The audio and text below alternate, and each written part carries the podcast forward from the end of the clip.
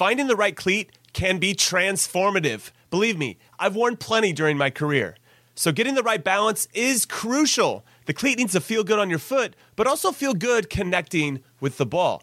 The New Balance Furon 7 Plus is built with both of those points in mind, offering overall comfort and precise striking in the game's fastest moments. Because, as I learned the hard way, because I didn't possess much of it, speed matters in soccer. That's why the Furon 7 Plus is built for accuracy and precision at rapid pace and is engineered specifically for use on firm ground. Why is this the ideal cleat, I hear you ask? Well, not to get too scientific, but the Furon 7 Plus offers a lightweight yet supportive hypo knit with mesh lining upper construction and is paired with offset lacing for a truer strike of the ball, which is a long way of me saying that your game will immediately get better when these are on your feet. Learn more and purchase the Furon at newbalance.com.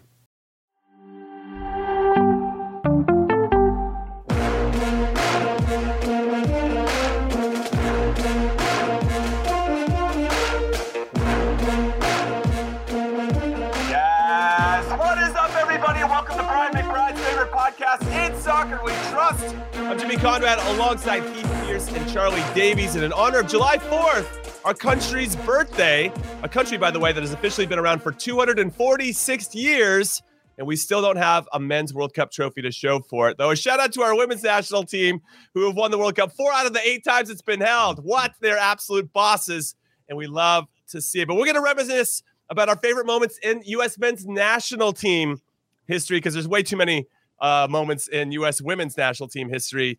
So, Heath, I'm going to come to you first. Like, what was that one moment for you that changed everything from a U.S. men's national team perspective? Um, I wouldn't say. I mean, I, I, do think it was a transformative moment, but I wouldn't say necessarily for the. Uh, it's more that it changed me. It was my biggest biggest moment for me with, na- national with regard to the national team history, and that was going back to 2002 World Cup opener against Portugal, where the U.S. came out flying and then held on in the end to win 3 2 against Portugal. And I grew up in in in a, in a, part of California where a lot of farmers, right? A lot of farm farm hands, a lot of farmers, mostly Portuguese, Mexican, and and so Portugal was a big big hit back home. And um, I wasn't even home, but I remember growing up with these guys. I was on the East Coast, and the game kicked off at five o'clock in the morning. And I don't know uh, where you guys were at when that tournament started. But that was the first sort of two host, uh, two nation uh, co-hosted World Cup. But the, the, the kickoff times were insane, and this one was at 5 mm-hmm. o'clock in the morning on the East Coast. Would have been two o'clock in the morning on the West Coast. And I remember just planning my entire summer. I would have been 17 years old at the time. Uh, planning my entire summer around how I'm going to get enough sleep to get up and watch these games, and not watch them passively, watch them intently. And then I remember, you know, going up a goal very early on in that game and then holding on into that match. And then obviously there's a tail to that, you know, where we go on to beat Mexico, to reach the reach the Quinto Partido and all that sort of stuff. But for me, it was like an eye-opening moment that you know this was the era of early Landon Donovan, early DaMarcus Beasley. The U.S. was ranked pretty pretty good uh, going into this tournament, but they didn't qualify very well. They didn't play great against Poland in the tournament. So I go back to that initial wait, wait, opener. Wait, but did you have a personal connection with DaMarcus and Landon? Did you did well, you yeah, go into so, any camps with them or? No, so I had never been in any camps with them. I but but when I went into re- the residency program, DaMarcus Beasley was the last one there from his group. He was still finishing high school, so he spent one semester with us, training with us, coming in and out. He was the one of the early project. Actually, DaMarcus Beasley's brother, I think, was the first ever Project 40 signing. But DaMarcus was a Project 40, 40 signing was a huge hype. He had won one of the awards at at the uh, U17 World Cup. I think Landon won the Golden Ball, and he won something else um, or Golden Boot, Golden Ball, one of those uh, between them. So he was this like incredible, incredible player, and he was like giving players shoes. And when we when he stayed with us, you know, he had this room full of Air Maxes, and he was just the DaMarcus that you knew if you ever went out with him for a night, a night on the town. That he was very generous, took care of you, and so to see him now make that leap just uh, a couple years later to the to the first national uh, to the first team national team and then play in a World Cup was was a massive thing. And that was my only connection other than the fact that I was obsessed with John O'Brien and a number of these players that you heard about right? Because mm-hmm. you didn't have a lot of access to these guys. And so to watch them do that I think was a real eye opener for me that wow this is amazing. I was this you guys are going to kill me for this but I would I went full kit wanker for all the matches. With my youth national team stuff. And in between, when we went in between games and stuff, we would do these rollouts with me and my friends. I, I don't know, Charlie, you know Kurt Morsink, right? Uh, mm-hmm. yeah. yeah. So Kurt, Mor- yeah, yeah, yeah, So Kurt Morsink and I would, would were living together in, in in Bradenton, going into a PDL uh, season summer, and we'd walk out and do these uh, walkouts uh, out of the tunnel, uh, playing FIFA games and stuff in, in, the mornings in between games. Why we were proper loopy just because of the kickoff times. But I remember this and and again, it was the game, it was the experience, it was me and friends just gathered around in the most absurd hours to watch a World Cup, and and that to me to, to see them go on. Obviously, the game in itself only set them up to get out of the group. They lose to Poland in the in the in the third game. They sneak out with South Korea, and then they go on to to what I think was sort of arrive on the stage. We obviously had a lot of bumps along the road since then, but for for me growing up dreaming seeing DaMarcus Beasley do it uh, and and all of that it was just uh, uh, uh, the biggest moment uh, in in my career outside of you know the women's side when I had a player from my hometown play for the the 99ers and Tisha Venturini and there's so many other things I mean I want to I want to once I hear your guys' stories I want to kind of discuss some uh mm-hmm. some uh honorable mentions because it was really sure, hard to, sure. to, to, break down but uh yeah that's that that to me was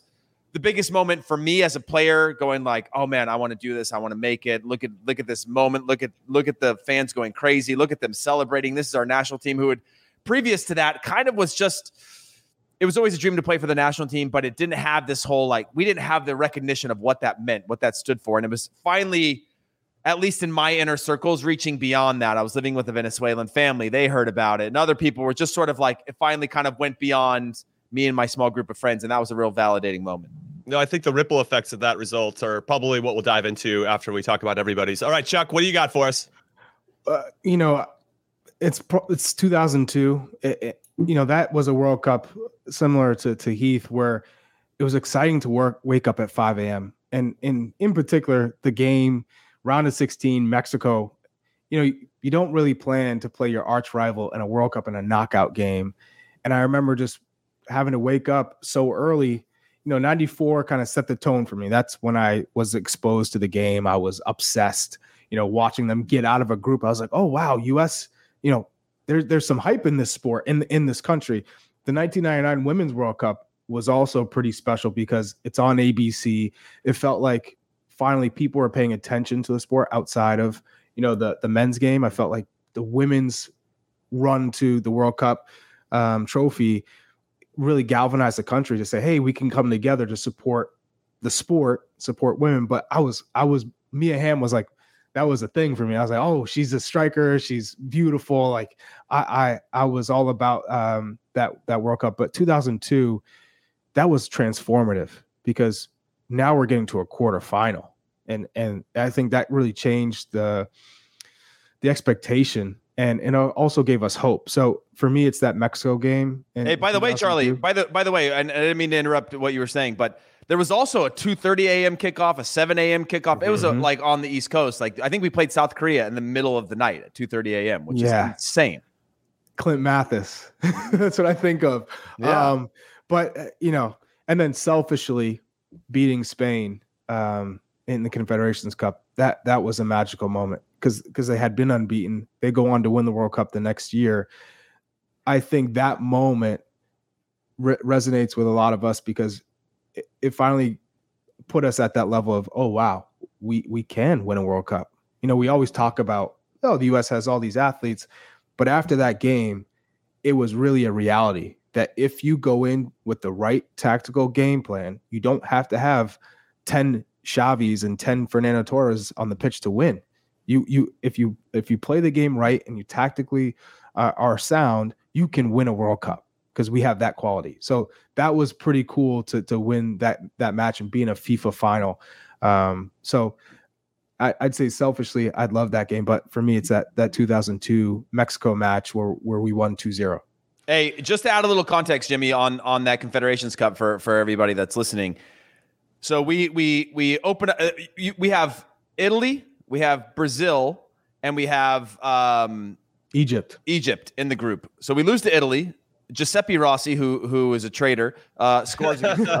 uh, Score. Okay. He, he yeah. played well that he, game. I he had a he hit a banger that went from like outside to inside and in, in, in, inside the post. We lose to Brazil. And we are sitting in and I and and maybe you have a different memory of this Charlie. We're sitting in the meal room and pretty deflated, right? But you're also kind of like with a little bit of a perspective of like you've got Italy and Brazil in your group. What, what can you do, right? And we're planning flights and there's only a few of us that are going to the Gold Cup from from there that's you and I Charlie, I think and maybe one more. Mm-hmm. And and they're planning everyone's flight. So we're going into the third game pretty much out. And uh, everyone's again booking flights for their vacation or where they're going to go because you've lost your first two games and there's a six goal deficit that you have to be able to make up between your game and another game. So uh, to to be able to climb out of that with sort of a all kind of all bets are off for for the for the Spain game, it's certainly one that if, if when you're inside when you're inside the camp, you realize just how big of a deal it was because even the administrators were sort of tasked with like, we're sending everyone home. We're sending everybody on their way. We got to get ahead of this because like we've lost our first two games, and then to go on to reach a final in the Confederations Cup, I certainly think it's worth worth uh, being on the list at least for for for mm-hmm. most magical. Well, moments. you got to finish the context there because for those that don't know, you beat Egypt 3-0. You needed Brazil to beat Italy 3-0, and that all played out. Which, but we're on the bench, and I, well, I, was Charlie. Charlie played. Uh, uh, was was was I was uh, I was uh, on the bench, and and the the whole discussion is what's the score of the other game? What's the score of our game? What's the score of the other game? When we get the third, we're hearing that you know Brazil, Brazil, Italy, that Italy's getting beat three 0 and it's closing out, and so we're kind of all in this whole like you know trying to do the math and not and avoid like the Orlando City situation where it's about like penalties and like who's what's the number and all that, only to find out that we've gone through, and I think that may have been a massive motivator of like a second chance uh, in the tournament where you kind of the edge is off a little bit. And then, like playing Charlie with house said, money, yeah, you're playing with house money, and then yeah. th- th- it was just a spectacle. I, I had to go into doping after the semifinal there against Spain. Uh, my, Michael Bradley was trying to fight everyone in the tunnel from the other team, the refs and everyone. Bob and Michael were fighting, but now we'd reached a, a, a, a massive final. And and and for Charlie, selfishly from an outside perspective, sort of set the trajectory at that point for for the career path that he was on and and and was heading on like a real validating tournament up to that point for him going into that final. I was on that Gold Cup team with you guys in 2009, so and then I got a concussion, and then I that was it. I didn't really recover. I, you know, I was only really good for about a year, I think, of my life, and then it just kind of all fell apart. But uh Jay Heap started in a final. oh man, I can't believe like like throw in Jay Heaps. It was Kenny Cooper with me last week, and now it's you and Jay Heaps. I mean, put some respect on these guys. Hey, listen, they, I they had a part in. He said, "Oh no, honestly, he said Jay Heaps." starting the final. hey, I will like, say this: I, I went back and watched those highlights the other day of that final, and it was like Jay Heaps got elbowed in the face when when they called that penalty, and that would have definitely been overturned in the now era when he was sort of getting wrapped up, got an elbow, and then sort of got tripped up to give that penalty to start the second half where but then we ran away. People forget that it was it was 0-0 at halftime. Yeah. So let's not forget we tied the first half. The second first half, half was, was yeah, the second half was, uh, we won't was, even tell you I the final score. I was watching from France and and I remember my my teammates are like, "Oh, yeah. U.S. What, what's up with them? Yeah. Just getting slapped uh, with five goals in the second half. Yeah, it's never never fun. I was up top. I with with John Hackworth. Him and I were kind of being the eyes in the sky for Bob and the coaching staff with regard to you know any tactical adjustments. And yeah, it was hard after that second half. Like walking down the stairs to go address everybody and to go in the locker room was tough because what happened to you, Jimmy, in that tournament? I got uh, I got knocked out cold in Philadelphia against Panama in the quarterfinals. Kyle Beckerman oh, actually man. scored his only one. Yeah, I got knocked out. You were there, Heath. Remember, I was like, yeah, talking I, gibberish. I, I, I, literally flew out just before that that game. We we got to Philadelphia after the first round, and we were playing in the knockout phase, and that's when I got my move to France. So I I flew. That's right. Literally the first day we, we got to Philly. So I blame Charlie. Amazing to hear the lack of commitment. Oh, amazing to hear the lack of commitment from Charlie. You know. I know. I know. I was well, my my my, my work here is oh, done. I'm heading back to Europe, guys. I'm out. I'm out. Europe's calling. All right. So my my big moment is is the same. It's 2002. I thought transformative is a great word to use in describing that because in 1998, we were the worst team in the World Cup out of 32 teams. And 94 had so much hope. And we came out of that going, hey, we got out of our group. It was a tough group. We hosted it. Now we're going to go over to Europe. We're going to really put our flag in the ground and let everybody know that we are the real deal and we're going to build off of what we did in 94. And it didn't happen. And in fact, we were not very good. There was a lot of inner turmoil within the team. There just was not a lot of good vibes around that particular group of players. and the performances I think uh, displayed that as well. So you go into 2002 and to Heath's point, first 30 minutes against Portugal, you're like, all right, this is already different. The vibes are different here. This is a different group. We got some exciting young players. We're going out there putting our best foot foot forward. And I think what I took out of that particular tournament. Now I, I was in MLS at the time, and two of my teammates were on the team with Jeff Agoos and Landon Donovan. So to have that kind of touch point, and we had just won MLS Cup in 2001. So coming off of that success and feeling good about it, then sending these guys off to go represent us in, in a World Cup was very, very cool. And, and, uh, gave me gave me more of a touch point than I'd ever had before. 94, I was a kid like you guys and and just this is just so amazing and really starting to absorb all the energy and enthusiasm around the sport and all the different cultures that were there. And then in 98, you know, there was that hype and being disappointed that we didn't do more with it. And then obviously I was very excited about this group. So it just felt like in this, when we played the teams, even the host Korea, Poland, I think was the one blip where we didn't play particularly well. It's almost like we had everything in our hands and we we we just we hadn't been in that situation before and, and we let it go. But thankfully we got a little bit of help to get into the knockout rounds. And then against Mexico and then against Germany in the quarterfinals as well. We should have got more out of that 1-0 result that we lost than we did. If VAR had been around, uh, what Torsten Frings would have gotten a red card for the handball mm-hmm. on the goal line by our now coach Greg Berhalter. So the fine margins were were worked against us there, but I think what we proved was that we could hang with anybody in the world. And that felt really refreshing and positive and hopeful.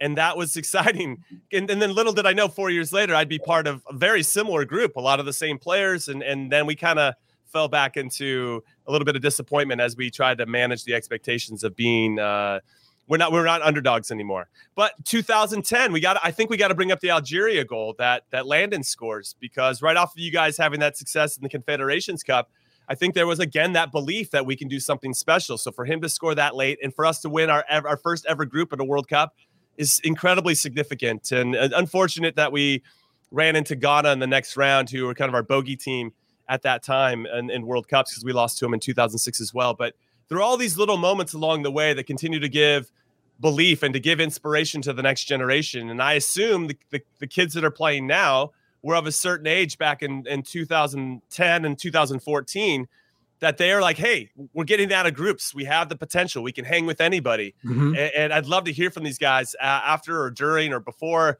just just how important those moments and visuals were that that they could be a part of this in the future and to make a big difference. And so because that's that's what those World Cups did for us. That's what 2002 did for all of us. Even though I was a little bit older than you guys, it gave me the belief that hey, I've got a couple teammates on the World Cup team. I'm not that far away. I just have to put a couple things together and and get out of my own way because that was my biggest issue was getting out of my own way. And and and I think I could get there because I can see the quality that these guys have. I just have to make sure I can get to that point as well. And it's so important for for our players. That's why I think not qualifying for 2018 was such a big deal because we missed out on a generation of of kids that are coming up to see what it looks like and feels like and tastes like to have your country in in a World Cup and have that type mm-hmm. of representation and to show them that we can play and hang with the best countries in the world.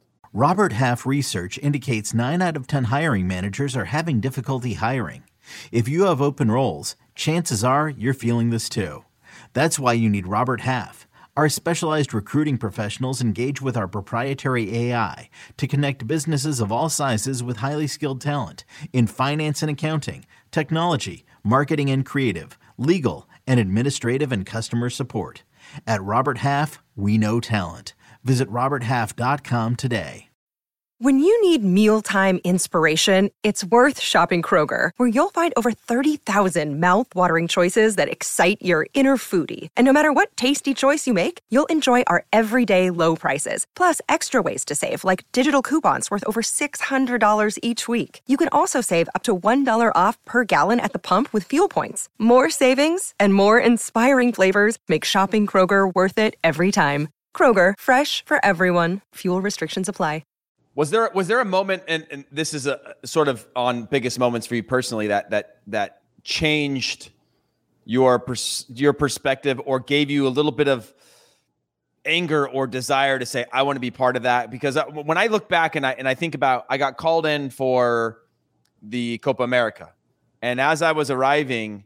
I was I had just heard that the U.S. had beat. I had arrived in Chicago to fly to to, to obviously mm-hmm. to Venezuela, And I had just heard that this US team had won the Gold Cup, and I was watching it on a screen at the hotel bar. And it's Benny Feilhaber running to the corner and someone pulling his shirt. It's that iconic shot of of of Benny and the crowd just basically being full Mexico and just this moment of, of running it late. And I remember feeling like I'm about to get on a plane with a lot of these guys who have now experienced something different than me. And it angered me. Like I was so excited because mm-hmm. Benny was one of my good friends and mm-hmm. I was excited for the team. And it's a huge moment going into another tournament or just for our own credibility as a national team.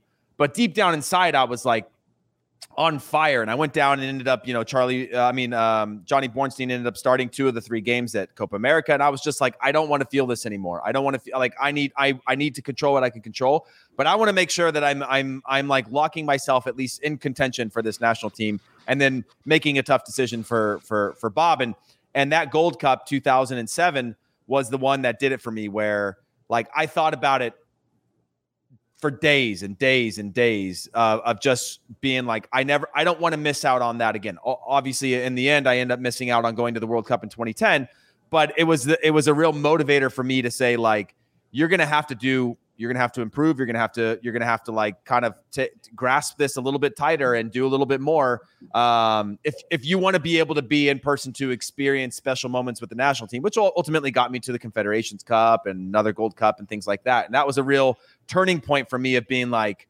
oh, I wasn't invited to the party, and I want to be invited to the party next time. Either of you have have a moment or something you saw on TV because everybody knows you watch cl- club games or you watch national team games in person, it feels different for both of you. I know it does, right? If you're sitting in person, you watch the national team play versus watching your old club team play. There's a little bit of something going on. For that's, sure. That's harder to digest, harder to interpret, harder to know like positive, negative, like tears of joy, you know, kind of mixed emotions. I'll go first, Charlie.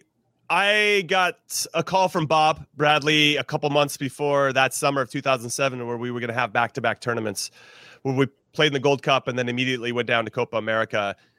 And that was going to take me away from my club team and my family for eight weeks, eight or nine weeks. That's a big ask. But I, of course, what are you going to say no to the national team coach when he's going to ask you to be at that point a pivotal member of his starting squad and and to be part of it? And I was like, yeah, I'm in. I'm all the way in, Bob. No problem. And when I got home, this was this was maybe two weeks before my first daughter was born. So my first daughter's born, and obviously you have your own emotions. And I think I've talked about this a little bit before, but you're you know, you have your own dad issues of like maybe what your dad didn't do when you were a kid and you want to fill that void. So I was a little bit maybe over the top and like wanting to be there and be the guy for for my daughter because I didn't get as much of that when I was younger. And so I had that kind of factoring in. And now you add into the fact that my wife is she doesn't want to be left alone with the baby by herself for 8 or 9 weeks. And and so we're trying to figure out ways to get our our moms to come in, my mother-in-law and my and my mom to come in and potentially help and it was just so stressful at home. I got a hamstring injury. I never got hamstring injuries. You guys knew I took pretty good care of myself. I did a lot of yoga, I did all that stuff, and and I just never wanted to, you know, risk putting my body at risk so I wouldn't miss anything. And I had a hamstring, and I had to tell Bob I'm out for the Gold Cup. So when I didn't go, but I showed up in Chicago just like you did, Heath.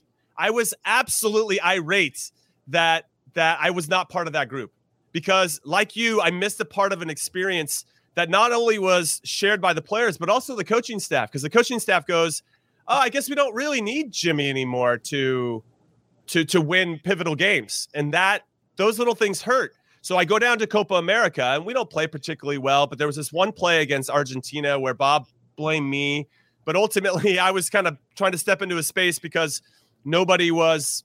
We were tired. We were chasing the game the whole time, and I tried to make something happen, and they exploited the gap and scored and he held that against me. I played the next game, he held something else against me, and then I didn't play for the national team for the next 18 months. And there was no like direct conversation between me and Bob as to why that happened. So anytime the team played, I was starting to get more and more bitter.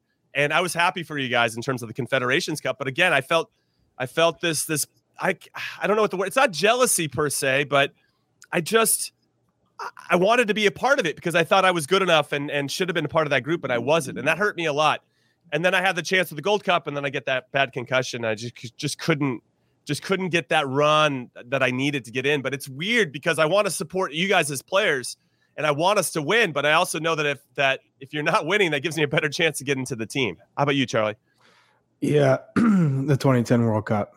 You know, you you work your whole life to to participate in a World Cup. That, that's the goal. And I, uh, you know, I, I made a bad decision in 2009 that led to me getting um, being involved in a car accident. And so, you know, I was a, a passenger, um, and you know, someone um, you know, fatally passed away and tragically passed away in, in that car accident. And so you, my initial reaction was, um, first was when can I get back on the field? Because that, uh, you know, for me, I was, I, I had everything looking forward. I, I looked, I, I had felt that my future was kind of set for me. I had this, mm-hmm. I had mm-hmm. this path, I had this destiny. I was on a roll. I was moving at the speed of light. And it just felt like with every opportunity I, I, had to play on the pitch, I just kept growing and, and getting better and better. And I craved that level of competition from the Confederations Cup. I wanted to be playing Spain every week. I wanted to be playing with, with and against those players every week. And so, you know, you realize all of a sudden that life is much different than than you had um, kind of expected it to be, and you took a lot of things for granted. And so, you my initial feeling was I, I, have to make make this up to my my family, my teammates, you know, the coaches, the fans, and so I'm I'm working through all this pain, and I feel like I deserved it because I put myself in that situation, and I didn't want to feel pity. I didn't want to feel, you know, um, I didn't want anything from anybody. I I, I wanted to to take that pain for myself, uh, and and I'm grateful for the support that I had around me, my, my wife. Um, my you know Gucci Onyewu was there um, next to me. Because he, he, tore his patella tendon in that game against Costa Rica, and then um, James Hashimoto, who was the trainer for the national team, that's who I went to basically live with, and and he was training me, and then Stu Holden would come in every now and then because you know he had some some injuries, uh, so you know I, I kept pushing and pushing, and, and as as impossible as it was that I would, I mean doctors doubted that I'd be able to you know play soccer again, period as, as impossible as it was to get back for this World Cup, that's what was driving me every day. And I was doing 10 hour, 10 hour days of rehab. And, you know, it started with just standing up, started with just being able to hold my leg up in the air. And so I just kept progressing. And about four months in, I was able to start jogging on the AlterG machine. And I'm like, oh man, this, this could be a reality. And, and I was doing, you know, agility and my quickness was still there on the agility, but we all know that agility is is not how you play the game of soccer. That's just a, a small portion of it. So I'm finally back in training in France, and I'm I'm I'm pushing. I'm forcing it. I'm like I'm gonna I'm going to get a call to the camp, and that's all I really cared about was just getting to the camp. I probably I knew making the 23 was was not probably realistic, although I had hoped that maybe I'd be that 23rd player and I could just be there and and kind of do the training and, and rehab, and maybe by the end of the World Cup, I might be able to to to be an impact sub. And so finally, I get that call from from Bob in May, a week before he, they had to um, submit, or maybe it might have been a day before they had to submit the the 35 man roster. And uh, he just said, you know, everyone's proud of you. Uh, you've come a long way, but we we knew this moment we were going to have this talk at some point, and so um, I, am not going to be able to take you to the camp. And so you have that pain, and that was rock bottom for me at that time. I had not experienced a, a, a even through the accident, all that. That was the moment that you it hits you. The consequences you paid the consequences, the ultimate consequence, not getting a World Cup, and probably never going to get to participate in the World Cup. So then you're watching them, right? So you, I go on vacation right off after he tells me uh, I'm not going to join uh, the team. So I go to Bahamas for to get away. My wife says, "You know what? Let's just get away, get away from people soccer. You know, let's go enjoy." Everyone in the Bahamas has a World Cup jersey on. There were there were players who who were also cut from their World Cup uh, rosters. I remember Aquilani from from Italy. He got cut from from the team, and he's there. You know, you so you're constantly around. I'm like, you can't avoid it. So I go back to Delaware to, to rehab, and we're watching the games. I go back to France for preseason, and Alejandro Bedoya comes to visit me for my for my birthday, and we watch uh, we watch the Algeria game, and I just remember being like, oh my god. And, and I'm, I'm so happy for them but it's every game is painful. I feel like man that was my opportunity to really help this team win. And you watch the ghana game you're like if i was there i would have finished that or if i was there i would have made that run you know and you're doing that. But after that algeria game they called me uh, from the locker room and that will always sit you know that that will always sit with me in, in terms of wow they still thought of me in that moment mm-hmm. and um yeah. Who I mean, who who called? Do you know who was the catalyst? Yeah, it was uh Mo and and Jozy and uh and then That's Landon cool, and Landon and Stu got on and, and then it kind of pat that was passed around and everybody was saying what's up and they're doing the, you know they're like oh we're doing the stanky leg for you on the field and so uh, you know anytime I watched the U.S. game I, I had like a pit in my stomach literally um every every time I watched them up until the the day I retired because I, I was working even after I got back and playing in MLS and I was never the same player, I always felt like, man, I, I think I can earn a, a January call up. And that would that would be heaven for me, right? Like full circle. I got back, and January camp is great because there was that run I had in 2014. I scored, you know, seven goals in a short amount of time and get to MLS Cup uh, finals. I felt like, oh man, new coach. Maybe Jurgen Klinsmann gives me an opportunity as a January camp guy. I didn't get it. 2015, I was like, I'm still pushing. 2016, I'm like, I'm still pushing. I just want that one chance. And then, you know, I get diagnosed with cancer, and my boys were born three months early, and and then yeah, I, life, I, I, life. I, I, hit the peak and, and came down. And so, um, right when that happened, and you know the dream is gone, then I'm like, oh, that pit, that pit has gone, and I can just be a supporter and be a fan. But I've I've felt that my whole life, to be honest. Um, up and up up up from that point. That's uh that's a crazy story in a lot of different ways. I was with you in 2009 and in that camp when the car accident happened, and still feels super surreal. And I was in that January camp in 2010 when you came to visit. I don't think you were training with us, but you came to say hello, and and uh, I could see your your sadness just written all over your body language, and and not really knowing what to say because I didn't know what to say. I was obviously we were all hopeful that you'd get on the team or at least uh, come well, back. Well, contextually, all Jimmy. It, were you there at that camp, in January 2010, Heath? Uh, yes. Yeah. And and contextually, Charlie Charlie is is a prankster, loud. You can hear him yeah. on the bus. You can hear him in the locker room. like he's alive. He's the energy of, of, of, a team. Like he's not a quiet guy. And I remember that also, Jimmy. Just the the the um, how quiet Charlie was. You know. Yeah. Um, yeah. Compared to the Charlie that that that that we had we had uh, known for so long. And yeah, I, I remember all of that distinctly. Yeah, it was it was an intense time, and obviously we had our own stuff going on, Heath. But I remember thinking that I couldn't it's imagine not, what it would be like. Oh, it's not that bad. no, well, it wasn't that. It was more. I just couldn't imagine what it was going like, what you were going through to, and to process just the the accident in general. I mean, you have your own kind of career ambitions that are attached to mm-hmm. what happened in that accident, but also just the trauma of what you went through and that and and I can't even imagine what did you I I don't know how much you want to open up open uh, into uh, no, this, but go ahead. I'm, but like in terms of like book, so yeah, therapy. I mean, did you go get yeah. talk to a, a, psychologist? Like, yeah, no, because you're you're you're working with two different things here, where you mm-hmm. realize that you've maybe really hampered your dream moving forward, but then also there's this this personal side where I I almost just died, and somebody did die in this, and and that has its own place where you have you can't I don't think you can compartmentalize that away. I think you have to walk through that a little bit as well. And then obviously that's going to play into how you probably approach your dream as you try to work through it. Eh, you know, can I ever be as good as I was? Because as you mentioned, and, and it's not uh, hyperbole here, Charlie was on it. I mean, you were you were destined to be our number nine at the 2010 World Cup or to be our strike partner with Jozy Altidore. Like it was all set up for you to you were on a rocket ship.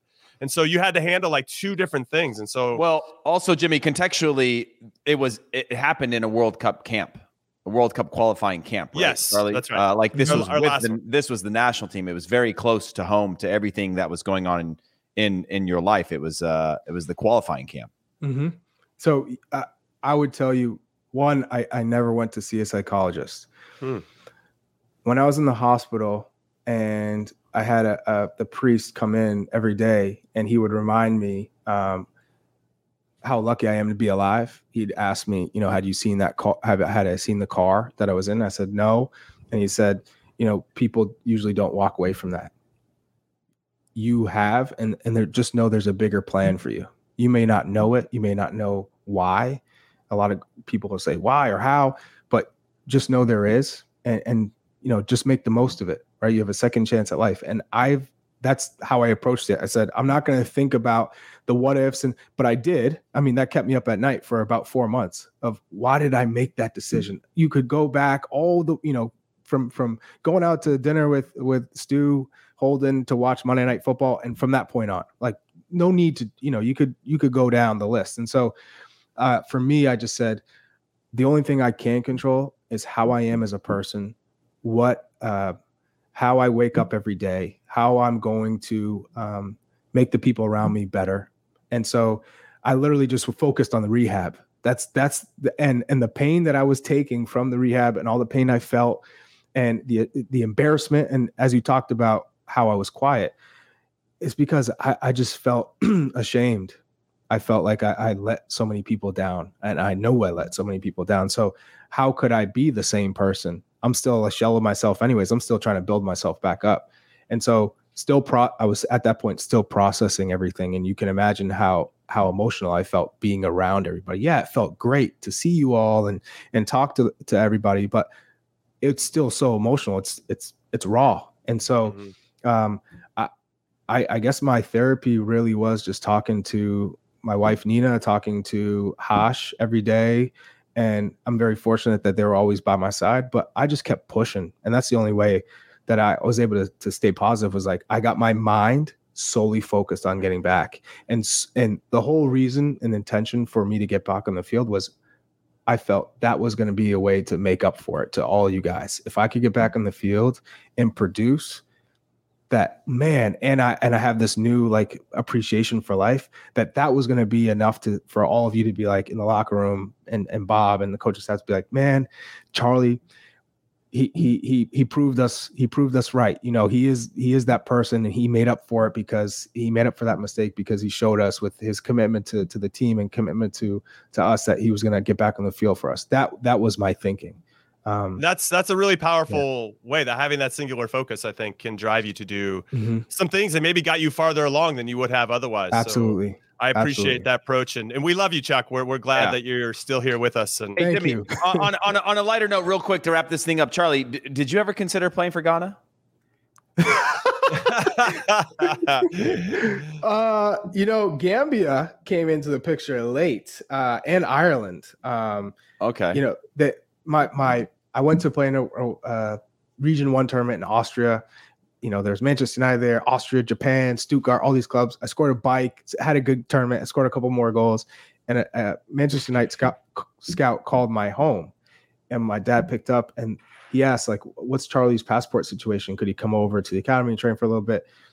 And I was like, oh my God, Manchester United called my house. And that was kind of the moment where I was like, oh, I can be a professional and not only be a professional, but good. And so my dad's calling Gambia, calling about passports. And they're like, oh, if you get a Gambian passport, you can't play for England. I mean, you can't, that doesn't count, doesn't do anything for you in England. Um, so I was like, ah, damn. And then we're like, what about Ireland? And they're like, "No, your grandparents have to be born in Ireland, not your great grandparents." And I was like, uh, "You would have been Charlie O'Davies." oh, sorry. Yeah, I meant to make yeah. Gambia there. No.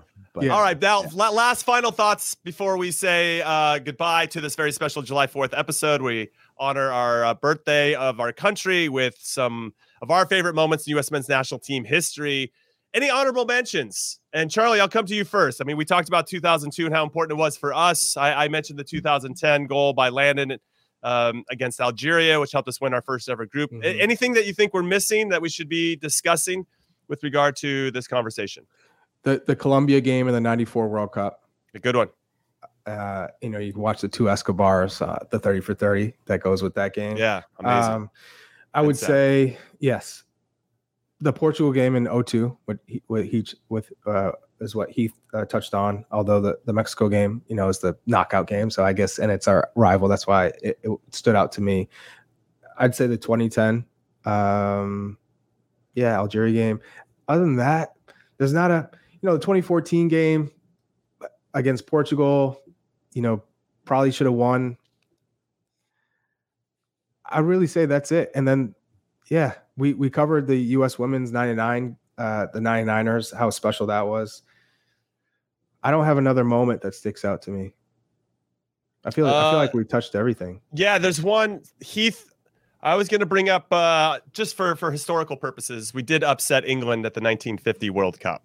Yeah. So, not that And that Jimmy, took Jimmy, us. Oh, yeah, us- you- Jimmy was the only one watching that. Yeah, game. he was 10. J- Jimmy I was up at 2 a.m. in the morning watching that. No, it's uh, I was 10. It took us another 40 years to qualify for a World Cup. So I guess we should bring in Paul Caligiuri's goal against Trinidad to help us qualify for that 90 shot heard around the not a- world. it's a really important uh, goal in our in our history to get us back into that type of conversation and to qualify for World Cups and give us that belief that we had the quality to once 40 years without qualifying is pretty significant, especially for a country our size. So, but we should mention that the 1950 World Cup, we did ha- we did have our flag in the ground at some point that we could be a force to be reckoned with. It just took us 40 years to wake up again. Jimmy, Keith, my other my, my my last honorable mention would be that same sort of group, uh, and it's a little bit of me personally, but also the generational push that I think kicked off.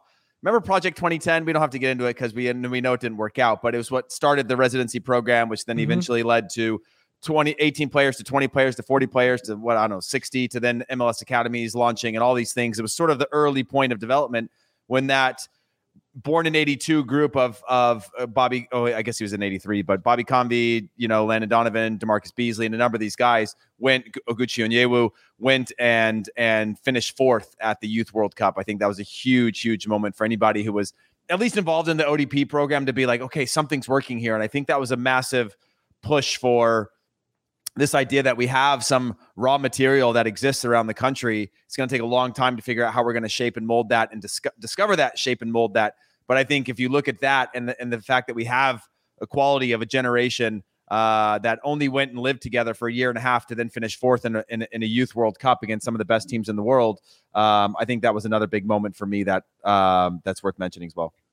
Yeah, I was just going to mention that the 2000 Olympics, we had a, a team that got to the bronze medal match. They ended up losing to Spain three to one in the semifinals, but uh, got to the, the that in Sydney down in Australia, got to the bronze medal match and ended up losing 2-0. But that was a coming out party for a lot of players uh, as well. You had Landon, you had uh, Wolfie was down there, and Jeff Agoos, and that was a good team. And and mm-hmm. DaMarcus and everybody, they had a good good squad. And it was just kind of already building on what you were saying before. So we should give them a nod because that was a pretty pivotal moment for that group as well. And I think and potentially because it was in 2000, maybe gave a little bit of a spark of belief for the Landons and DaMarcuses that they could go on on the world stage and obviously perform at the highest level in 2002. So, all right, everybody, that is today's show. We are done and dusted. I hope you're having a great 4th of July or whenever you're listening to this. Thank you for all the subscribes and likes and subscriptions and all that good stuff. We really appreciate you.